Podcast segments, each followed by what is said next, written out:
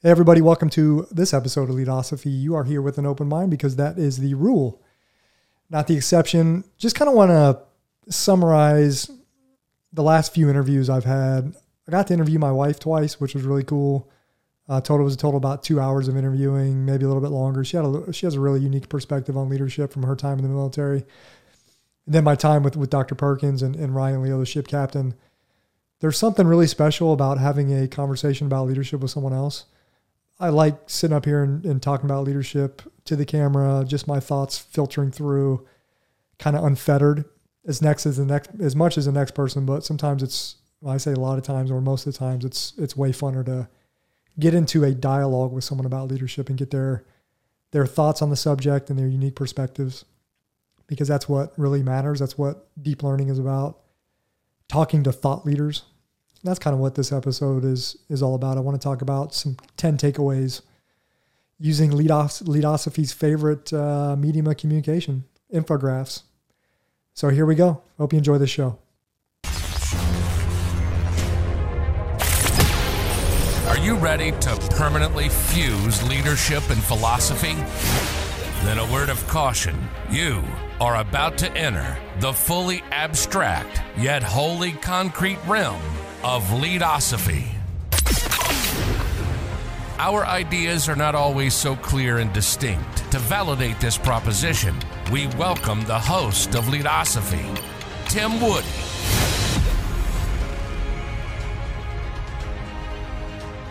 All right, welcome back, everyone. We are here on Leadosophy, as I stated in the opening, here with an open mind, because that's a rule, not the exception. If you are watching on YouTube, you can obviously see I have my favorite, an infographic up on the screen. But you, if you are listening on the podcast, I have an infographic titled Leadosophy Reports, ten Leadership Lessons from Leadosophy Interviews. The interviews I've, I've conducted thus far, I've done four of them. I'll tell you what, there's nothing like learning from other people.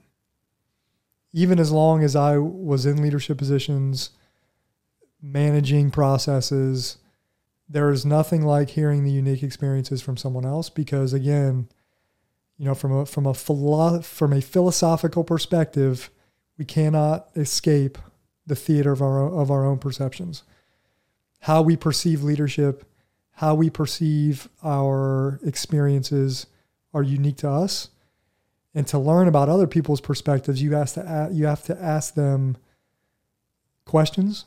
Deep questions, probing questions. You have to probe the deepest uh, parts of their thought on any subject, whatever it is. And you have to really want to try to understand how they think about leadership.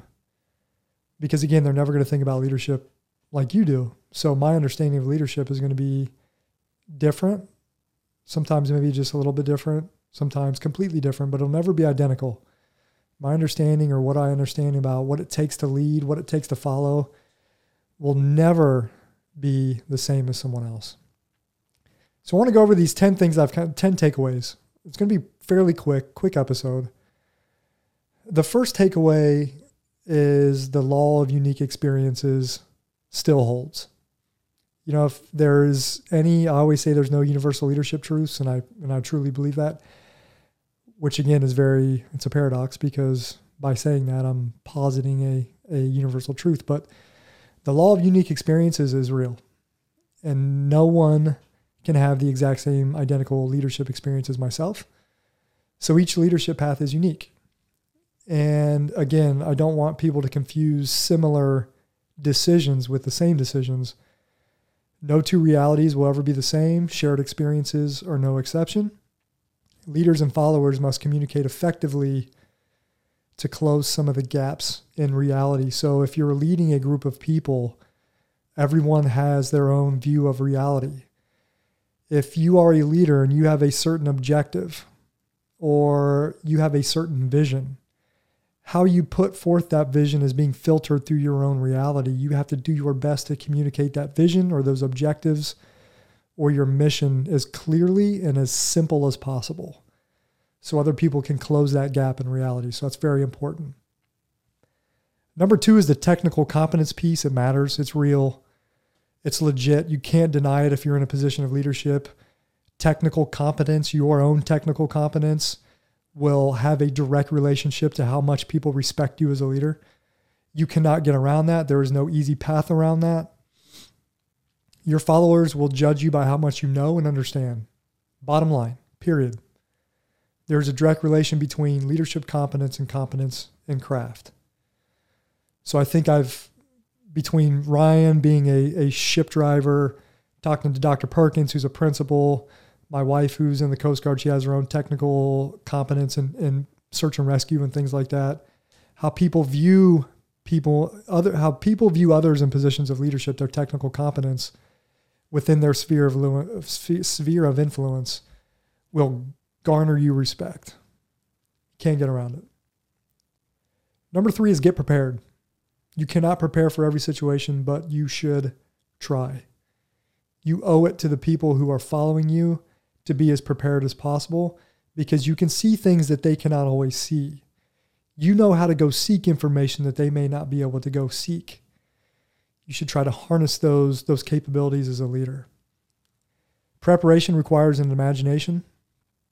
What can go wrong? What can go right? Those are questions you must ask yourself. You must ask your team to get their viewpoints.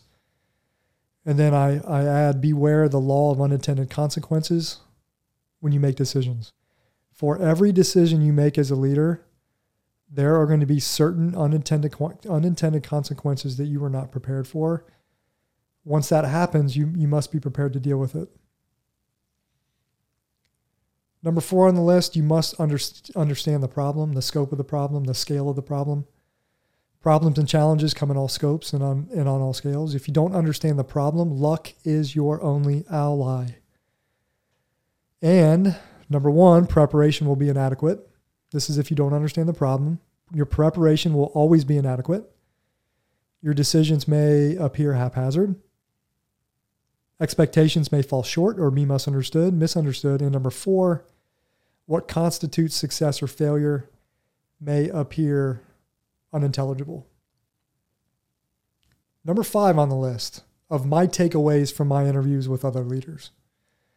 Empowerment is a real thing, man. It is a real thing in practice, not just in theory, not just reading leadership books where you should empower other people, which is a very normative statement. You should, you ought to empower people. No, I've talked to leaders.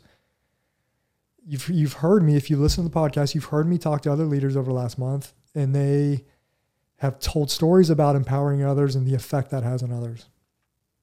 With that, empowerment, you don't have to be the smartest person in the room. Empowerment grows leaders. If you don't allow other people to make decisions, to have some autonomy, how are they going to be able to take your position one day or step in and fill your shoes as you move out of that position? Synergistic teams share power. That's what they do. No one has a monopoly on power. And more importantly, they don't feel like they have to have power, which is even more destructive.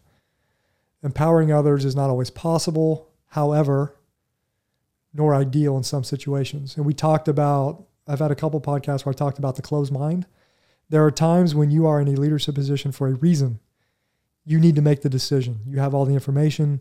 You've gathered all the data. You are in the best position to make that decision. You can take input from other people, but there are times where you don't need to empower others to make that decision. You need to put that responsibility on your shoulders and get it done. Number seven, information is powerful. A leader is only as good as the information he or she possesses. And this goes back to, to preparation. Often followers possess more information and knowledge in and of the trenches.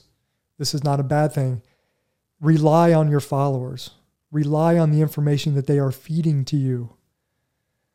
Look to their experience in the trenches of what they're doing, their technical job, right? It's important. Number eight, followership needs more emphasis. I really, uh, after talking to my wife over two hours of that interview, she's big on followership. She is a firm believer that we don't place enough emphasis on followership.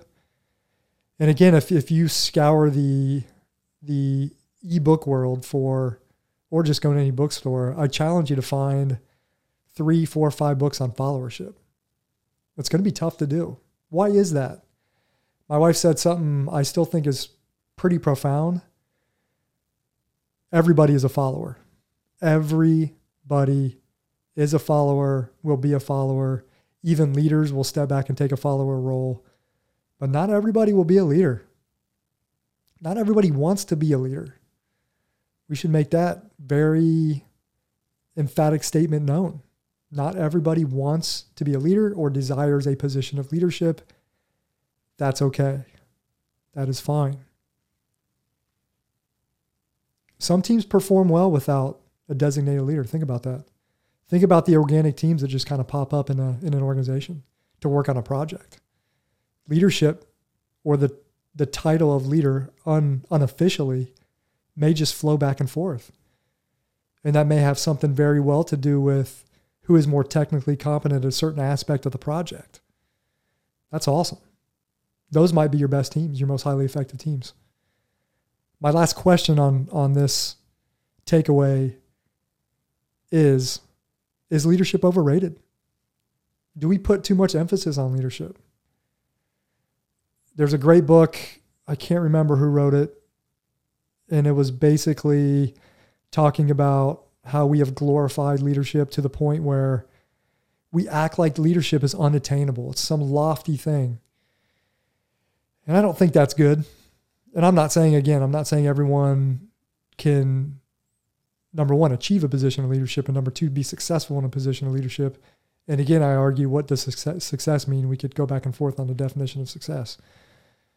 But I do think we have a tendency to overglorify, and I think this goes back decades or even, you know, a century or two on all these tall tales and great bold stories on, on leadership, and whether it's in the military or political leadership. And again, I, th- I think sometimes we just make, make a little too much out of it, make a little too much out of it. All right, let's move on to the, the final two, my final two takeaways. Again, a closed mind is necessary at times.